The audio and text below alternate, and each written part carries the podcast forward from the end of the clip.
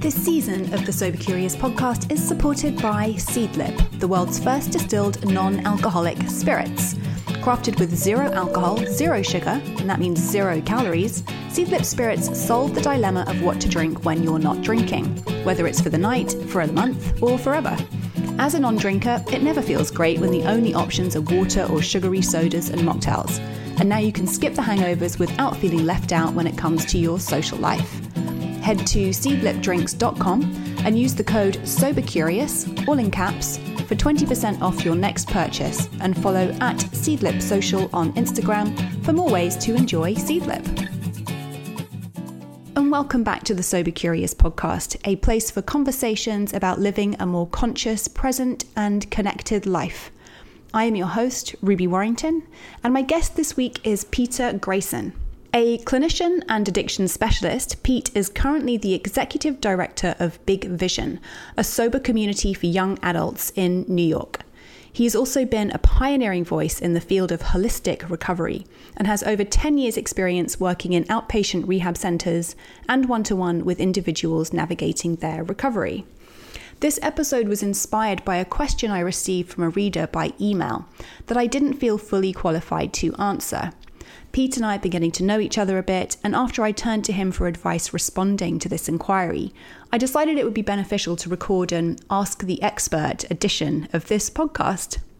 As noted multiple times throughout my book, I am not a medical professional or a trained addiction specialist. As a journalist by trade, it's my job to conduct research from multiple sources to formulate an argument either for or against whatever I'm writing about which, alongside my own lived experience, is what forms the foundation of Sober Curious. And since the book came out and the conversation I started there has developed, I've needed to do some additional research, which is where Pete and his expertise comes in. We cover so many important topics in this conversation, and if you have a question that we don't get to, I would love to hear it.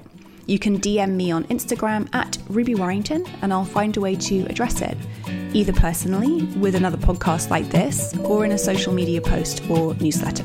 For today, this is Peter Grayson. Pete, thank you so much for joining me today. My pleasure. Thank you for having me. I'm really looking forward to having this conversation with you.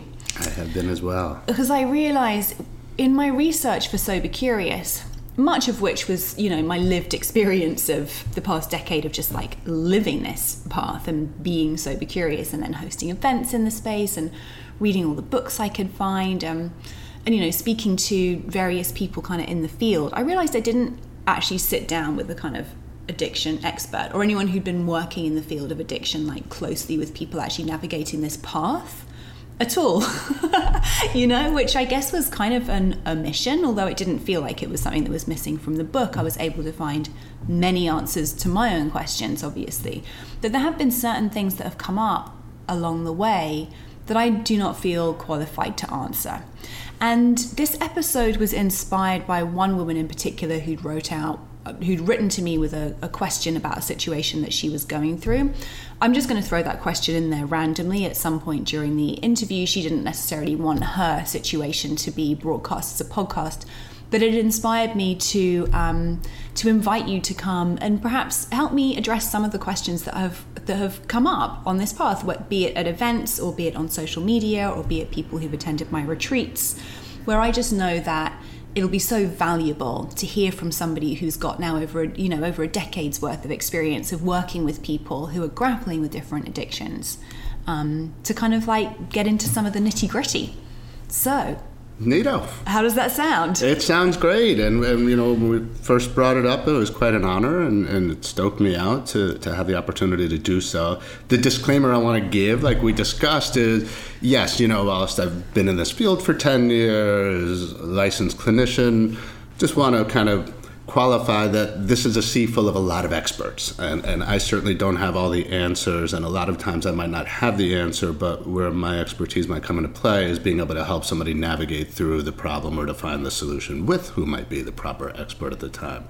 So I'll always do my best. I'll give you the, you know the best feedback I could give, but I just might not have the answers, uh, and just want to be very conscious of that. Yeah, thank you for that. And it would be great. And I'll just say for anybody listening, this is probably a good episode to have like a notepad, or maybe if you're going to share other resources where people can can also look as part Absolutely. of their path. It could be a good episode just to have like there's going to be some nice information great shared. idea. I think you know. That's a great idea. Well, thank you for sharing that. And I also think even just you saying that brings it back again. And this is something I talk about on this podcast all the time about how individual the process of recovery, if you want to call it that, but of just addressing an addiction is. You know, there are so many different ways into it and so many different things that will resonate with different people depending on uh, multiple factors. And we can get into some of what those factors and nuances might be as well, I think.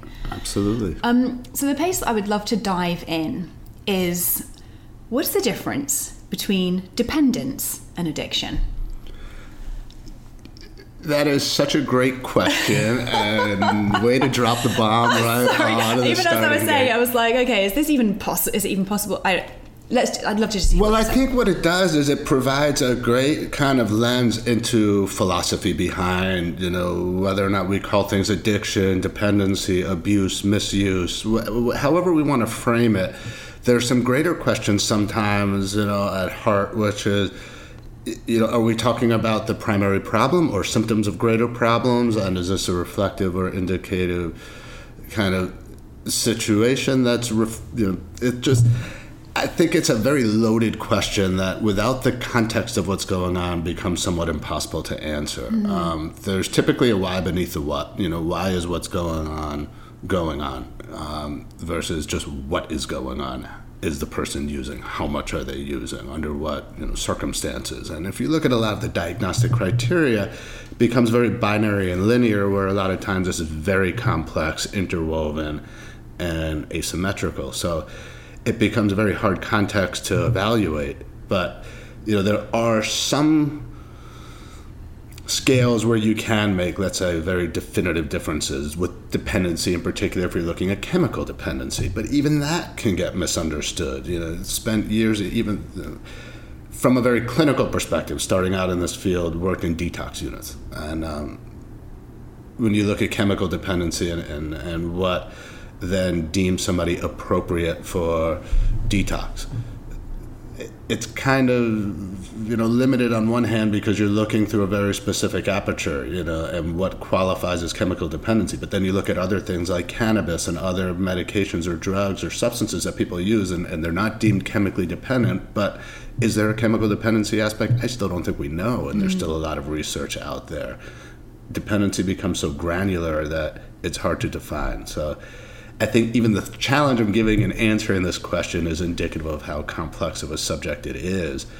Um, but I think it really just points back to looking at things through a different lens, where when we look at addiction, dependency, however we're framing the problem, that's the what, but what we want to really look at more is the why beneath that. That makes some sense, I suppose. but in, in a way, because I, I, yeah, I haven't been able to find the answer. To, I, that, that answer didn't immediately become apparent in all of the research I was doing, meaning the, meaning the reading that I was doing, the reports I was looking at. Addiction, dependence, these words I saw them being used interchangeably. Well, we- as you would, as you said, you know, substance abuse, misuse. That's sort of, it's um, yeah, it's nebulous. It is, uh, and if you even look at the etymology of the terms themselves, you can see how it supports that. You know, nebula, whatever the, the proper uh, we were both doing conjugation weird. is. We were both doing weird kind of floaty maneuvers with our hands Yeah. to describe what this situation seems like.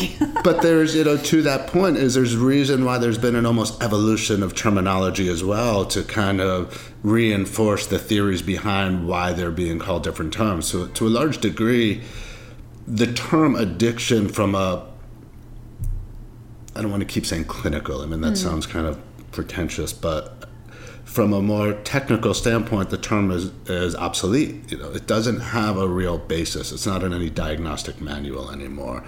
Um, but it's certainly a term that has a lot of understanding, a lot of use, and the most important thing is if that's what's communicated and that's what people are talking about, then we've got to kind of unpack it and understand it for what it is. Yeah. Uh, so back to you know how do you really define them? It's kind of tough because at the same time their own definitions or their own uses or appropriateness has changed as well over time. Interesting.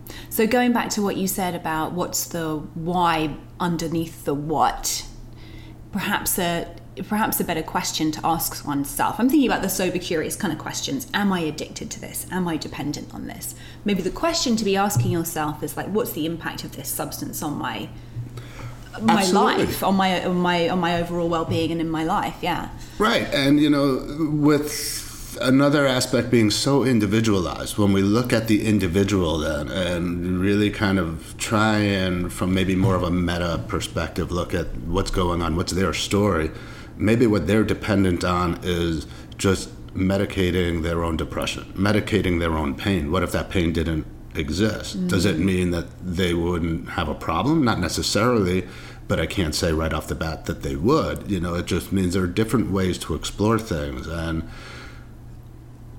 it just becomes very you know back to complex when we're looking at what's going on with the individual and mm. you know why are they doing what they're doing most mm. importantly mm, and I just I, I actually just interviewed someone that's probably going to be on a later I'm not sure what episode it'll air in but he had an opioids addiction and was talking about how with opioids and with nicotine for example two of the sort of top five big most addictive substances regular use repeated use will lead to inevitably a chemical dependence. Mm-hmm.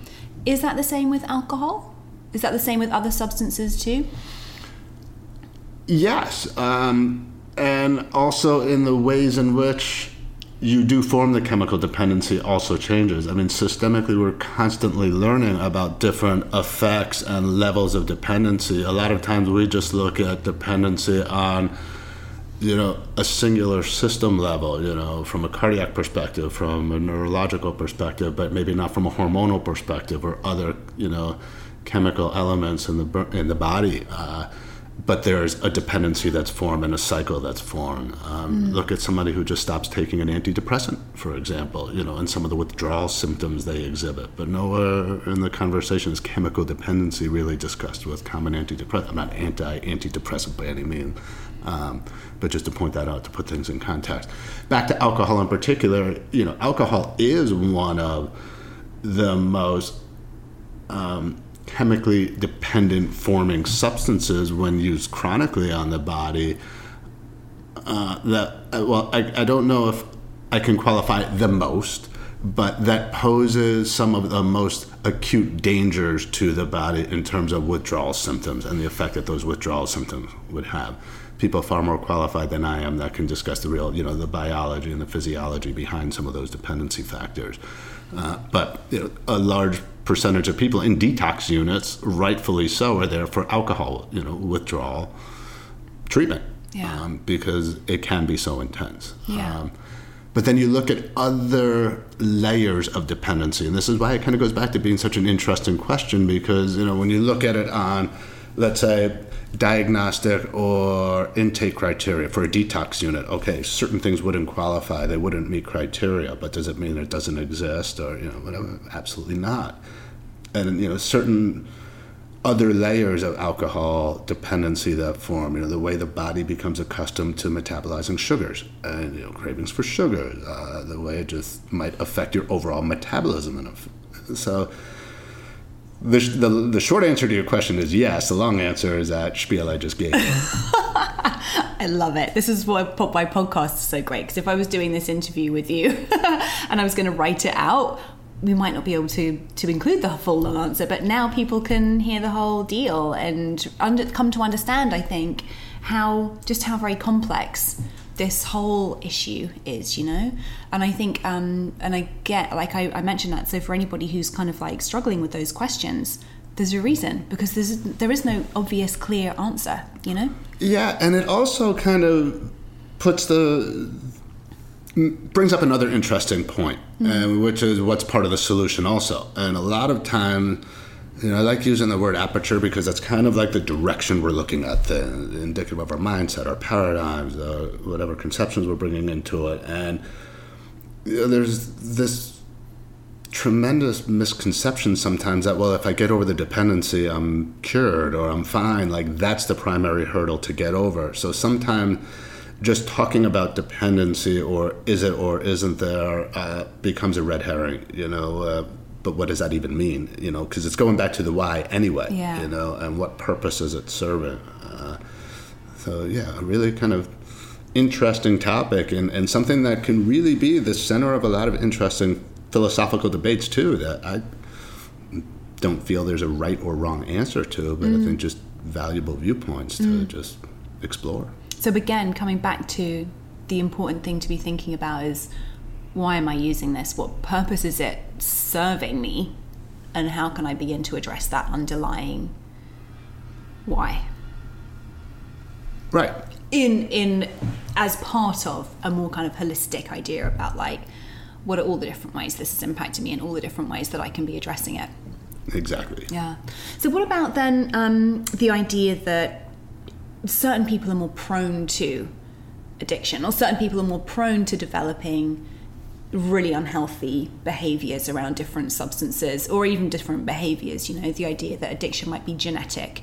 Um, what are your thoughts on that? And, and given your experience of working with individuals, what sort of patterns have you seen? If there are any, in terms of the sorts of things that predispose a person to having more problematic usage, let's say. Absolutely, there are a lot. Yeah. Um, and there's also, you know, a lot of times a, a differentiation between where there's data and real hard evidence and where there's maybe just anecdotal evidence. Uh, and we have to kind of evaluate the research or the evidence that's out there. But nonetheless, yes, it points down to a lot of framework that we do know a lot about. So then, what are some of the things that might predispose a person to developing more problematic behaviors or usage with a different with a substance, be it alcohol, be it pills, be it marijuana, whatever it might be? Is it genetics? Is it biological? Is it more circumstantial? Is it about their family of origin, or maybe it's just that they're going through a difficult set of life circumstances? Like, what are the things that you see that kind of like um, that are typical within these groups of people? Absolutely. So back to that almost two paths of anecdotal versus Yeah. you know hard data, you know, evidence. Um, first one to pick is the genetic component. You know, the the verdict is still out tremendously. Like, are there specific genes that are isolated and identified that we now you know can really decode and understand? We might be getting there but at the same time, is there very clear cut data and statistics about, well, if this is the case, what's the likelihood and statistical know, outcome? And, and a very clear path and narrative comes, you use the keyword predisposed. So, the, is there a hereditary element? You know, is a genogram a, a critical aspect of assessment and evaluation? Absolutely. But can we say there's X and Y gene that does this, and if we address that, Probably, and there's tremendous research being done even now. There are some specific genes that are being identified, and even some vaccines that are being explored on some levels. Again, some people far more qualified to comment and talk about that than I. Um, but that's one really exciting forefront. Um, other, you know, clear cut connectors between mental health, you know, and, and people who are diagnosed with specific disorders, how much more likely and prone they are to be predisposed or to develop issues. Uh, pain, another thing. Um, even now with, with the opioid crisis and how that's really shifted to the lens or shifted the lens towards practices and prescribing practices, just looking at ways in which people are prescribed medications or their their overall treatment and conditions are managed or the lack thereof.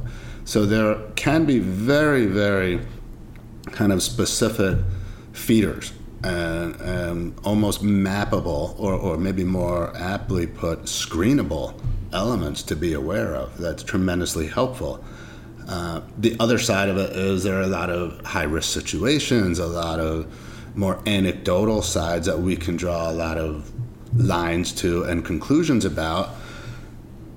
But I think it all goes back to that picture of the whys beneath the whats and, and you know ways in which we can screen it. And I think what this might be getting a little off topic, but it comes back in in that nebulous way. And I think some of the greater conversations we might be having a few years from now when things shift more into the preventative early intervention models. And, one thing we've talked about this, I, I talk about it all the time. But, you know, when we're talking about addiction, dependency, substance abuse treatment, kind of the world in which I operate primarily in, all we're doing is treating the heart attacks after they happen.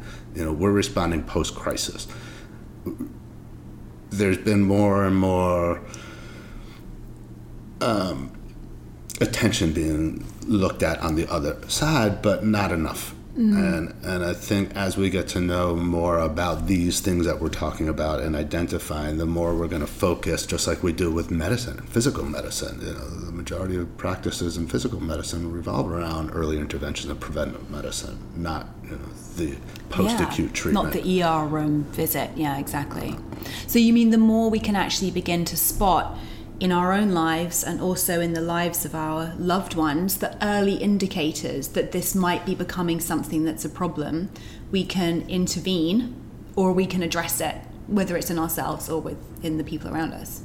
There are just certain things that make sense. Look, if somebody, if we know somebody is suffering from certain mental health issues, if they suffer from chronic pain, if, if yes, there's a family history, if they're survivors of trauma and, and you know what's being unpackaged on the mental health forefront of the understanding of the effects of trauma on an individual and early childhood experiences uh, is tremendous.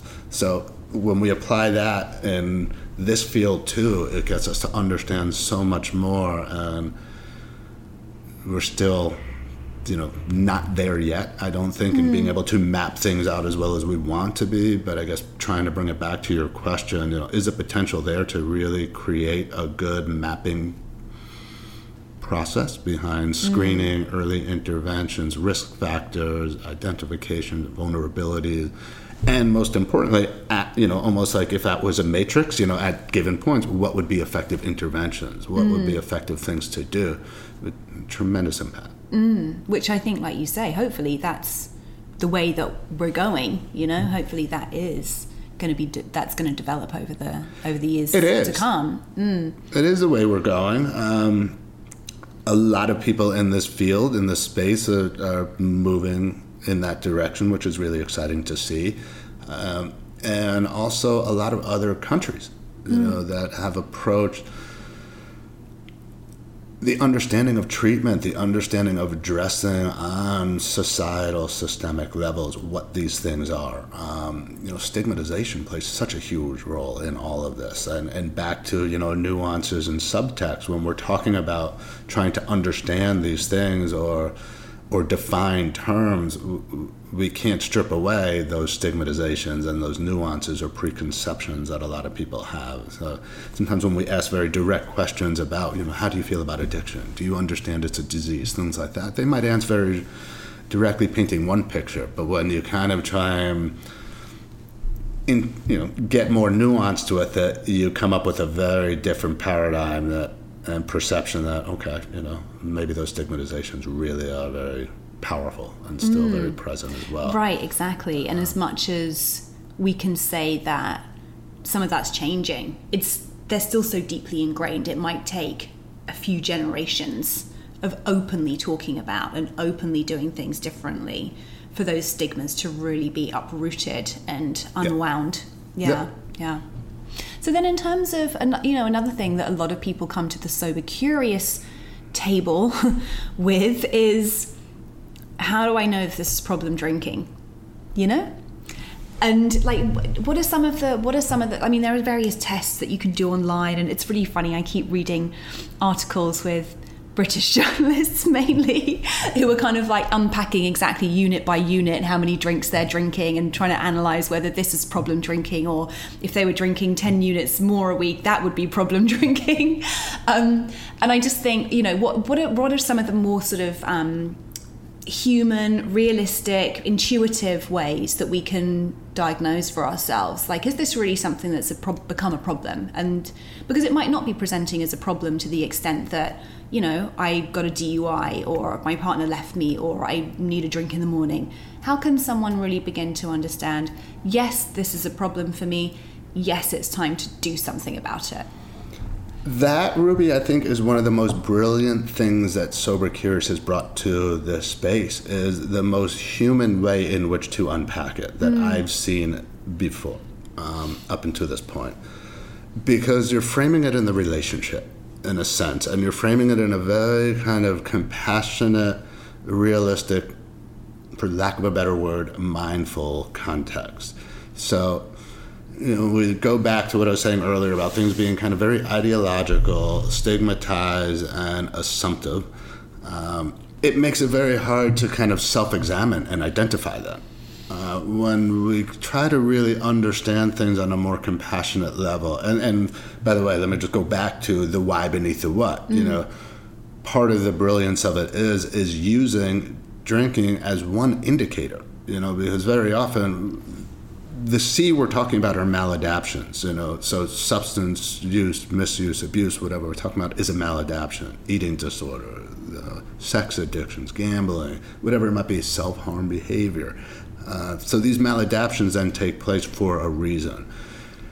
Exploring the why, but finding, you know, a very identifiable, human, compassionate way that kind of gives back to that word aperture you know a way in which to examine it with a, a different mindset maybe um, mm-hmm. i've found especially in clinical work in the past you know when somebody could identify with maybe not being broken but needing to be fixed there was something much different about that than you know i'm broken i'm defective i'm this i'm that label and here's the preordained you know course that I have to take and, and everything's already spelled out. It made it there were a lot of obstacles with being able to identify and explore that on a personal level, but things like sober curious or ways that give us a portal to at least have a starting ground to evaluate, to explore. Um, and frame, most importantly. Mm. Yeah, I think what you the, what you're describing, it's the um, um, something I've already.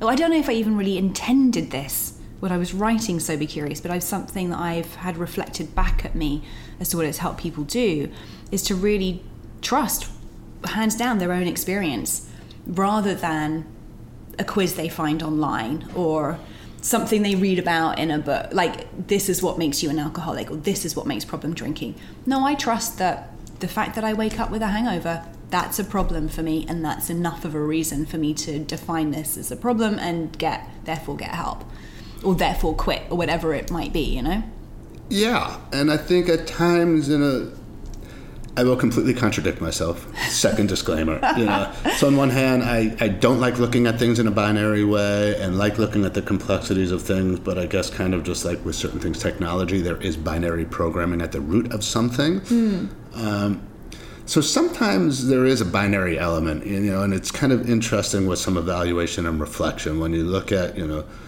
do I just know that something's off? Yeah. Yes or no question. You know, there's only one answer, one possible word for that answer. I, this is, you know, pulling out of the air, you know, what would the statistic be in answering? But but anecdotally, I would hypothesize based on my experience, you know, nine out of ten people would say, yes, I know something's wrong, something's off. What it is, I don't know. To what extent, what that means, I don't know.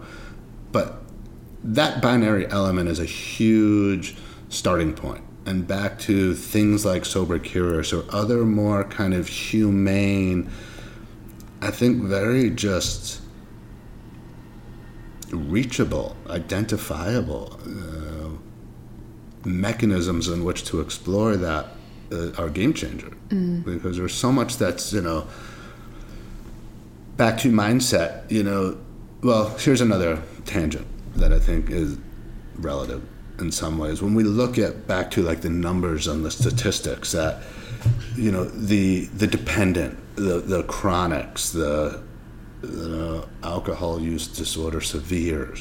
Um, you're looking at a very small segment statistically of the population. When you, you, look at the other concentric circles of, you know, misuse, other aspects of problems, people who might not even enter diagnostic criteria, but you know something's out of order, you know, back into that whole disease versus disorder debate, mm. um, it becomes really, really complex again But I just love the simplicity of what you just brought up. Like, is something in your life not feeling great?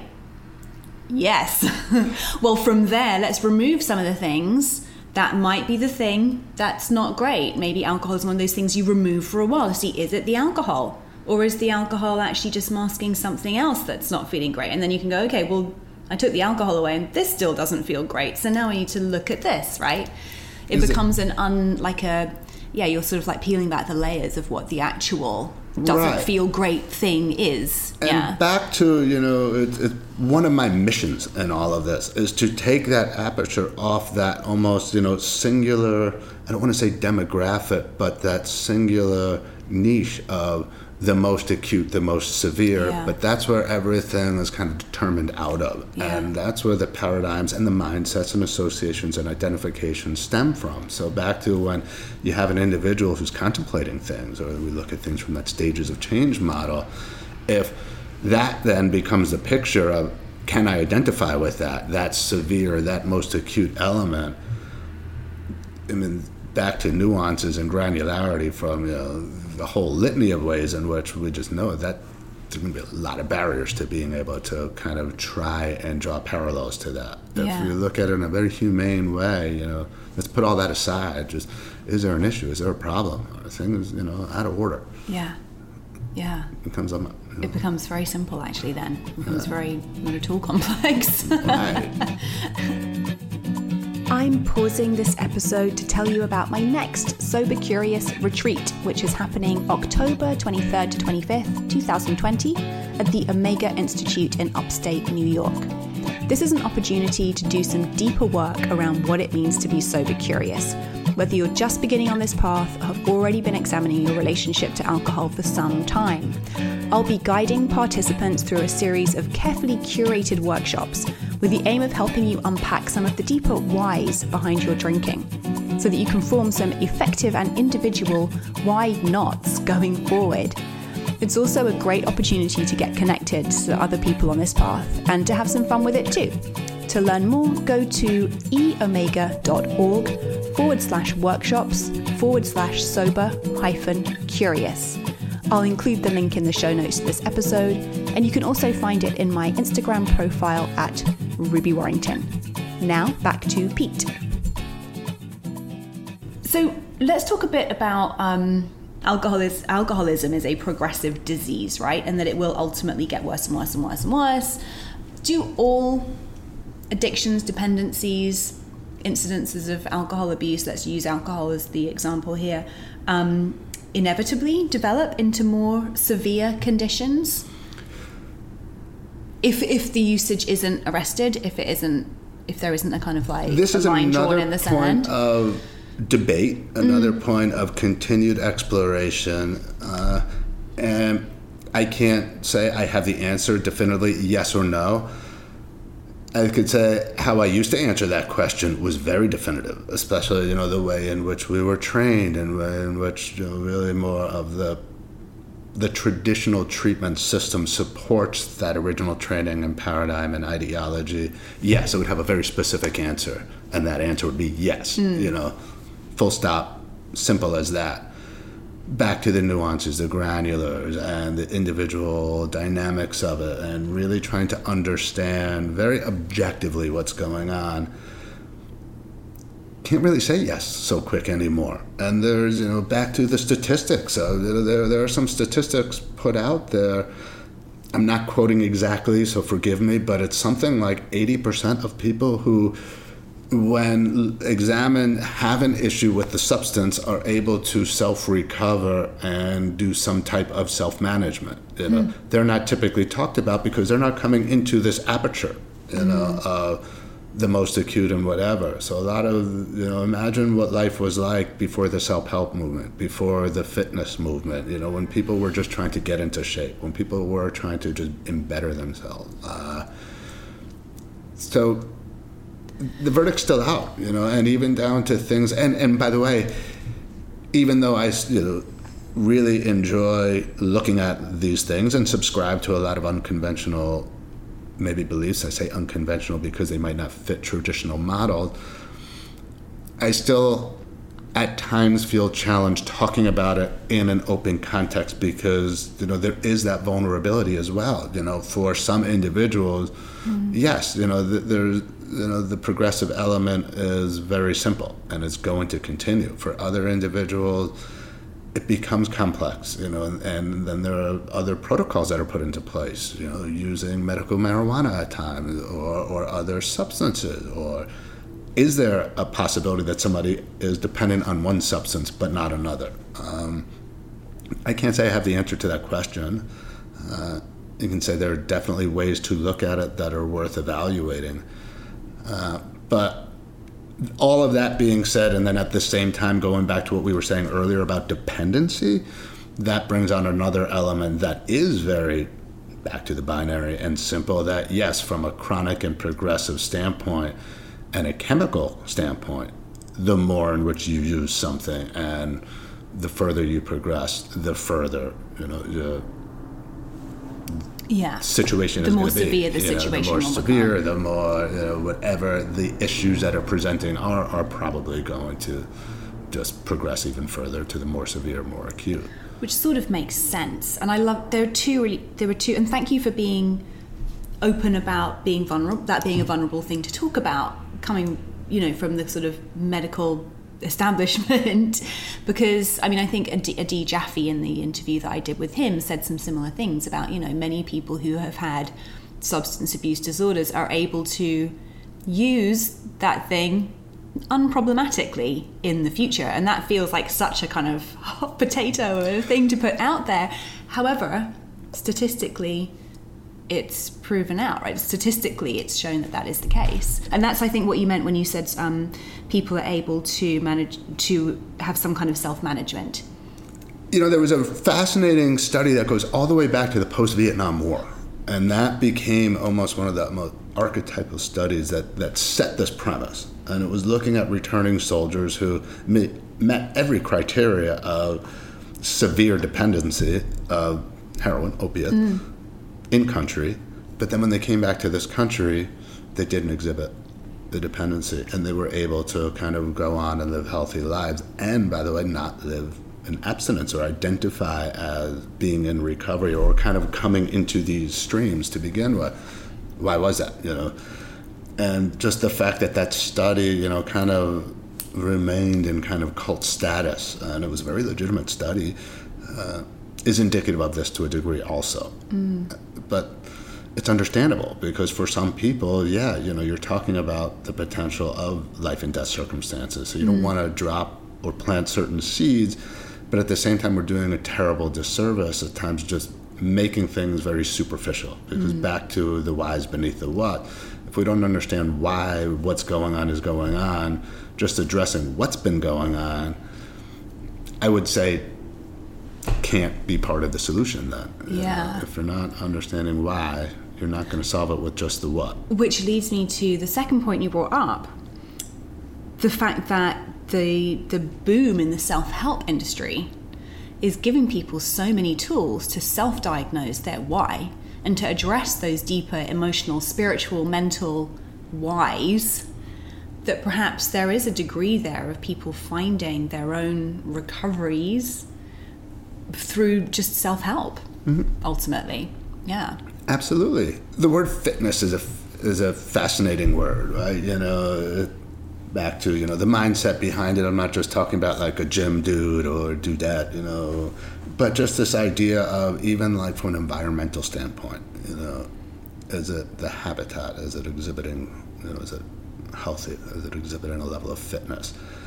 When you look at it from that perspective, you can use that context of fitness in a lot of ways, you know, assessing somebody's mental fitness, their emotional fitness, their spiritual fitness, you know, and that's a really important context to look at things. So a term that I've, you know, heard being used more often is early exiter The idea that if we're if if prolonged kind of abuse or use of a substance kind of typically leads to more acute problems with that substance if it's a problematic substance.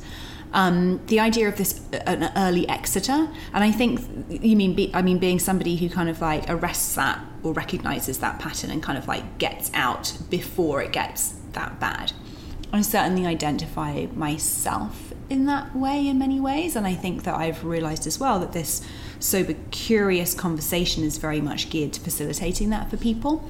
You know it's like yeah if you're if you're questioning if you're curious then chances are something's off right? Something's mm-hmm. off. And so here's a chance for us to look at that and look at that why underneath the what before it gets really bad. Um, and i wonder if you yeah could just speak a bit to the benefits i suppose of of helping of of being that person yourself, of helping other people in your community or your family or your other, otherwise immediate environment to to do an early exit. yeah, and I think another way of looking at early exit is really going back to what we were talking about earlier, examining ways in which we can kind of screen, or, you know, mm. intervene earlier, understand, you know, or prevent. Not in the Nancy Reagan-esque way of prevention, mm. but more in the medical way of prevention. You know, I mean, we don't have the rate of you know heart disease that we used to have, obesity, diabetes. You know, a lot of issues that used to be tremendous issues, you know, affecting societal health aren't to the same degree anymore. I mean, really to an exponentially effective level because of early intervention and preventative techniques, mm-hmm. mechanisms that have been put in place throughout mm-hmm. society if that were to be done, then yeah, you'd see a lot more early exiting mm. um, or a lot more support behind it. But another part of you know the conversation is looking at the labeling of things and the kind of benchmarking of you know how we label it and how we understand back to the stigmatization. You know, and and another thing I want to kind of be cautious about is I can come across at times sounding like anti traditional, anti 12 step per se. I'm not at all. I'm very pro unconventional, very pro out of the box, and most importantly, pro things coexisting that can coexist, not having to be exclusionary of the other. That being said, one, I think, challenge that AA or 12 step fellowships posed on that kind of societal level was benchmarking um, a perception of this disease in a certain way that became binary. You either are or you aren't. You know, thus the identification. I'm an alcoholic. Mm. That is me. Mm. Um, and a lot of the, the, narratives behind that is I knew from my very first drink. Mm. You know, so there was almost back to that narrative, back to that ideology, a benchmark that was set of early exit is impossible because you were already, you know, from the moment you started, you were kind of predestined to do this. Um, but stripping back that ideological side of things and getting a greater understanding of the practical, um, the physiological, the psychological, and all the different dynamics let us understand things a lot differently. So yeah, you know, I think there's a lot to be said about the early, and that's what a lot of this is about: changing the conversation. Uh, you know, is the conversation really about, and is the epidemic really, you know?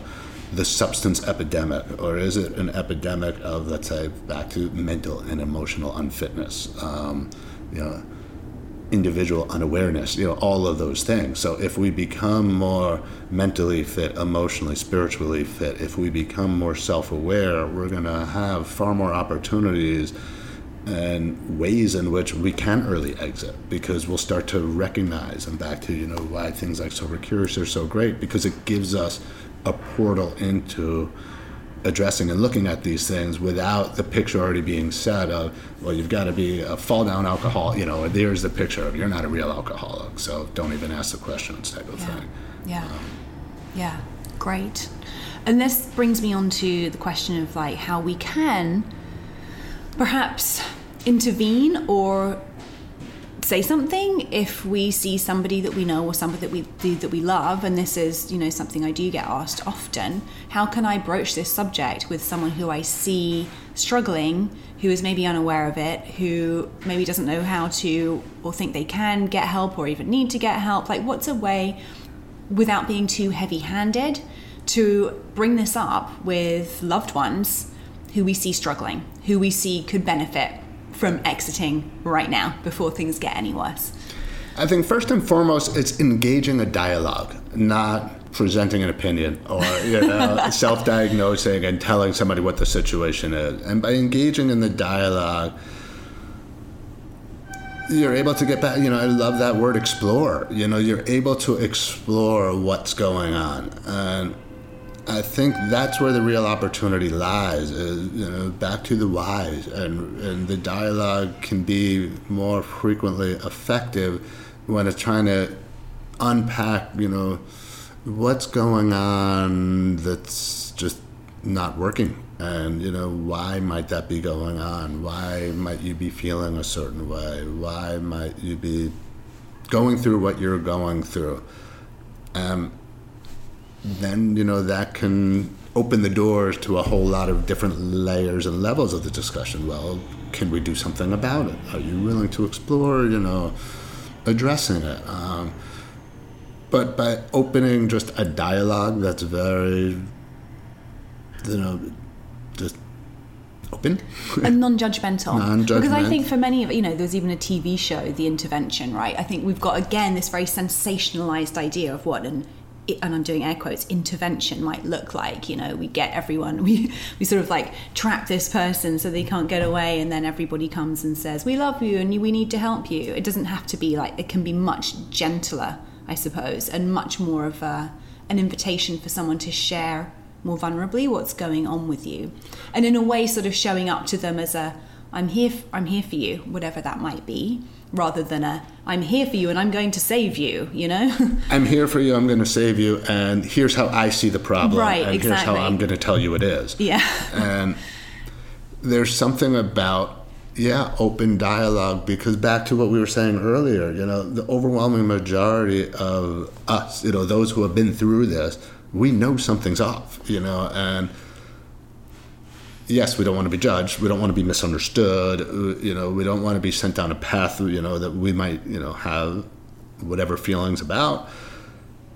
But that doesn't mean we don't want to have a conversation, you know, mm. and we don't mm. want the opportunity to talk about or address. We just don't know how, and mm. most people don't know how. So I think it's a great question, and that's going back to what can be done on a greater, almost societal level that can have an impact on that early intervention screening ways are ways to train people to have these conversations, have these dialogues, um, either giving somebody the, the context to explore it on their own or through you know direct conversation. Mm, mm, I love that idea. So, what would be just a way to like start a conversation with somebody? I'm treading on eggshells a little bit because we could go through all the different, you know, prepackaged kind of when you do this, it makes me feel this way, mm. and all of those different things.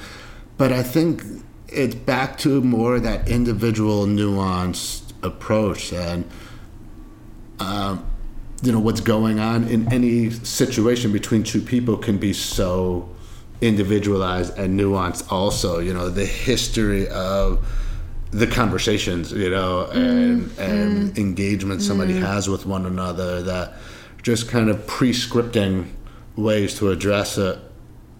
I think sometimes, well, let me back up. It might be more effective to look at, you know, principles and fundamentals behind objectives of what you're trying to achieve in the conversation versus scripting things to say.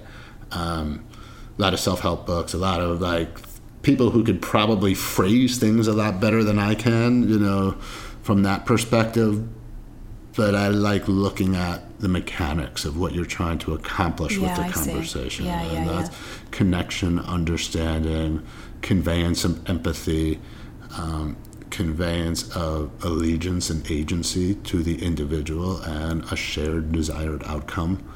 Those, I think, are really important components, sometimes more so than certain words because then you can open up the whole can of worms of meta communication and you know.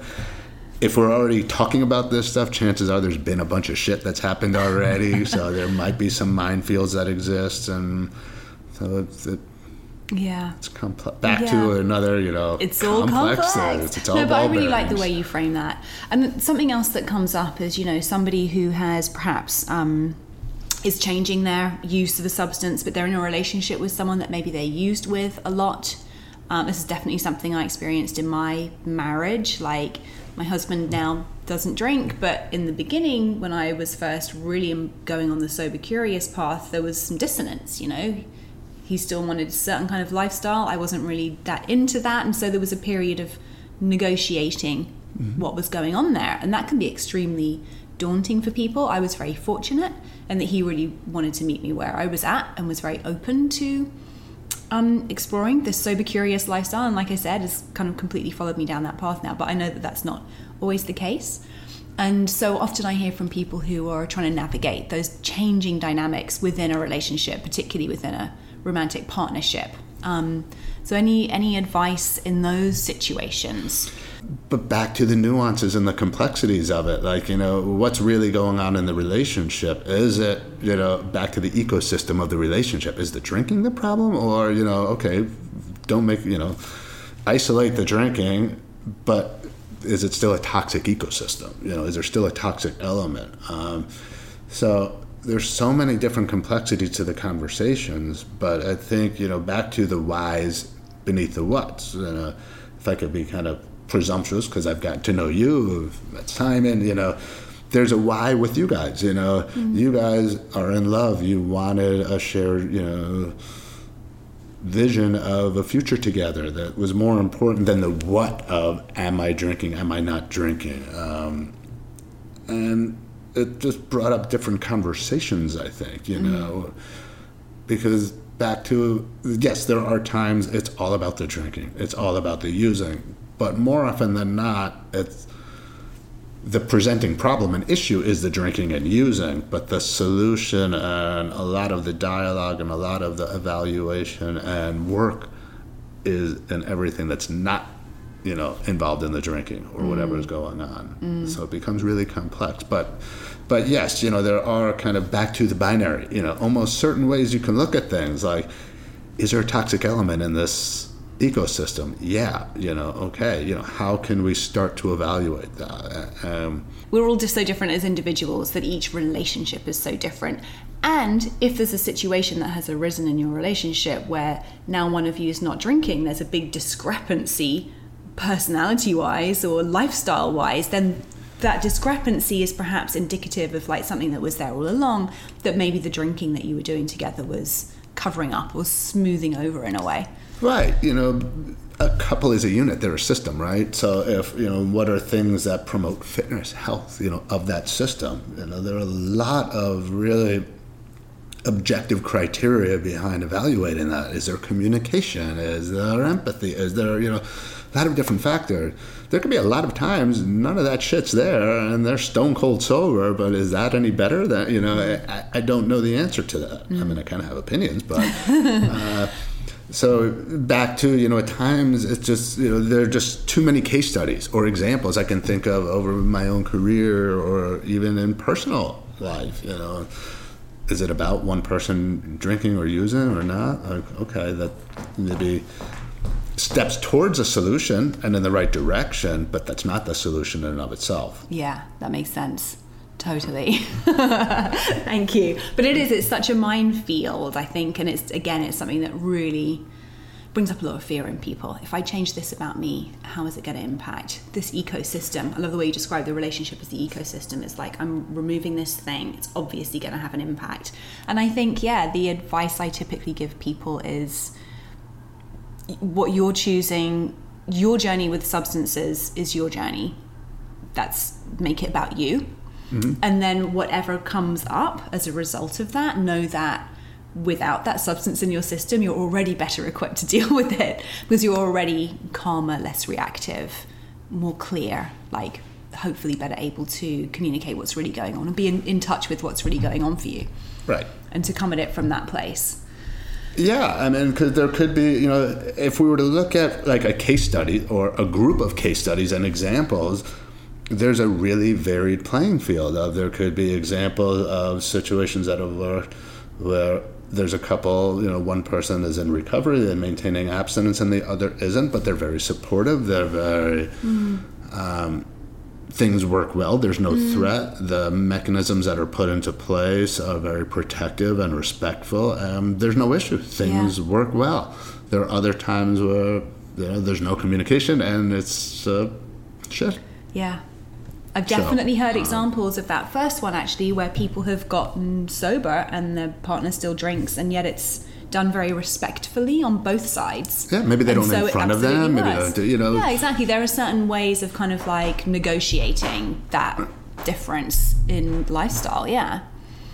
So it, it you know it becomes more about I think back to that general overview of assessing the system, you know, assessing the, the habitat and looking at the whys beneath the what, you know, what's going on in the relationship and why is that really going on Yeah. and is just addressing one factor, one element going to solve the problem or not and Yeah. what impact is that going to have? Yeah. It's a minefield. um, so then I'd love to hear a bit about your opinion on why why the 12 step program or 12 step in general works for some people and not for others. Like, because it's widely perceived in um, recovery and even in like rehab outpatient situations as the kind of, you know, the gold standard, like this is just what we do. And yet it doesn't really work for everybody, right? It works for actually quite a small works in terms of being a long term cure um, for the disease of alcoholism. Um, it only works for actually a small percentage of people, although it does work for some people, which is great. And if that's you, then great. But why is it that it's that it works for some people and not for others? It, does it come back again to this just being such an individualized and a nuanced journey and path? I think that's just it, and and back to what could be a very you know even nuanced conversation in and of itself. Um, is it about AA and NA or twelve steps, or is it about the almost like cultural appropriation of it? Um, the fact that it became a gold standard, the fact that there is a real societal and evolutionary aspect that the 12 steps have played on our understanding of the disease and these conditions and the effects it has on people, or treatment of it. Um, and also, most interestingly, is the way it kind of seeped into a lot of the almost like regulatory dynamics and mm-hmm. compliance issues. You know, I would be dealing with drug courts or doing reviews with clinicians from insurance companies who are asking questions based solely on, let's say, 12 step ideology that are meant to be used as evaluative criteria and assessment as to somebody's fitness, you know, uh, and their recovery. And I don't know if that's an appropriate thing or a accurate way to do that. So I think the fact that it became the gold standard is what's part of the problem. Hmm. And, you know, it's put in a context that it's going to work. It's not going to do anything. It's the is it going to provide a mechanism for somebody to be able to do the work? Um, hmm. That might be a different question, but there are aspects and so many layers to the fact that by becoming a gold standard and a gold standard that was based on ideology and then deeper how it was like almost appropriated culturally What do you mean by that? By it being culturally appropriated? that a lot of paradigms and practices kind of evolved that became almost institutional hmm. you know even down yeah. to you know if you look at some of the literature original literature these are merely suggestions but if you look at the practice as here's the way to do it and the only way to do it um, you know the fact that it's put in a context of binary abstinence or not you know and then you know recount all these different things is also indicative of an appropriation versus the design of it I see, Um, yeah. because that none of that is, is embedded in either the literature or the traditions or, or other aspects of the 12 steps but in practice it kind of became that by nature of it becoming that, it became an all or nothing type of thing where statistically, do more people have challenges with? Absolutely. And the 12 steps also, back to it, are a, you know, they're a, a mutual support group. They're, they're community based, they're a social entity. They're not a clinical entity, they're not a medical entity, they're not an even advisory entity. So when you get into those latter realms, then you're getting into dangerous ground because now you have, you know, ideology and belief dictating practices. And that's where you also run into a lot of problems. And that, you know, kind of feeds into the one one size fits all and you know one approach one answer um, so i'm crafting the answer very delicately because you know again i don't want to be anti 12 step um, at all but i'm very anti things being posed as one way is the only way and back to giving a really simple answer where I haven't, you know, to your question, it's why do some people like certain foods? Why do, you know, some people, that you know, certain music resonate with them? We're really talking about very complex, nuanced dynamics that, you know, you can't just apply to everybody. Yeah. But yeah, if that's the only solution and the Yeah. gold standard, it's just not going to work for everybody. Yeah, right. It's a personality thing ultimately, and we all have different personalities. But like you say, when for the majority up up until very recently, I feel like any conversation around addiction, treatment, recovery, rehab has kind of funneled people back into that. Then of course it's not gonna the the, the numbers are not going to be great. Yeah, they're not going to be great, and a lot of times, you know, you can also set somebody up for failure or actually, you know, kind of backfire the situation. Is everybody who's going to enter into a treatment facility the same, and they all have to identify with each other as the same? And if they don't, that's their reservation. Versus, you know what, you are on completely different journeys. Maybe this dude is exiting early, and that woman over there is, you know, taking a completely different path, and it's completely And valid it's all also. valid, yeah, uh, exactly. So it's it's really hard to. I think the the bigger issue isn't is you know what are the challenges with AA or NA, but more why as a society have we allowed it to become like such the gold standard and mm. shape the model of our understanding mm. and views and really even approaches to how we treat this disease mm. or issue or epidemic? Because uh, back to you know a lot of what's driving the problem aren't the quote unquote diseased uh, you know there might be a larger segment of the people who are disordered to some degree Yeah, I like that distinction. Just to finish up, then, um, based on your personal experience and your experience in practice, what do you think are the cornerstones of somebody having making a sustainable shift away from a problematic use of a substance or behavior? Let's say, what what would be the cornerstone pieces that you recommend, I or that you've seen work? I think what we really have to be able to do is on a very individual complex way evaluate what matters what's going on why is it going on and how are things going to be able to kind of find a balance. Um, because the word you just used is the key sustain you mm. know what is going to be sustainable. And when I use the word sustainable, I mean not just kind of like getting to a point that feels okay and like maintaining that, but actually with every day or month or year that passes, you're getting more and you're getting better and better, you know? For me, sustainability in this sense is about just really the roots of the recovery process, if we want to call it recovery, just kind of growing deeper with each year that passes so that actually over time it's more and more solid and there's less and less likelihood that you're going to be blindsided by some kind of external events that are going to push you back into that abusive problematic behavior again absolutely that's exactly it you know and that's resiliency I. Yeah, resilience, exactly. And I, so I think some of the things we've spoken about are like community, um, purpose. There are sort of like other areas that I know you've you've shared with me before that you think are really important things for people to prioritize in their lives when they're committed to walking this path. Yeah, because you know it's looking at it back to you know from a systems, a multi-dimensional approach. So what are you know the aspects in those dimensions? Connections, community. They fall under a dimension that can get into you know things like purpose, meaning. Um, those are just core dimensions that have to be looked at. You, when you kind of lift up the hood in each of those dimensions, you have you know the whole mind, body, spirit, you know mm-hmm. health, you know fitness, whatever it might be.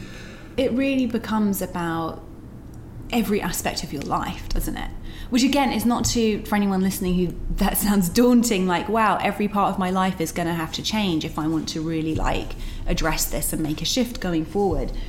But that could also be quite exciting. And when when I'm using the word change, it's not like, whoa, you're going to have to like quit everything you're doing and start again from the ground up. It's more, in my experience, it's been a subtle tweaking here and there, more of a sort of like warmer, colder, going more towards what feels warmer, what feels good, and further away from the things that feel like they're linked to that the the why that was underneath my why. See, this goes back to like relationships, right? Our relationship with reality, you mm. know, and our perception thereof. Know, is it accurate?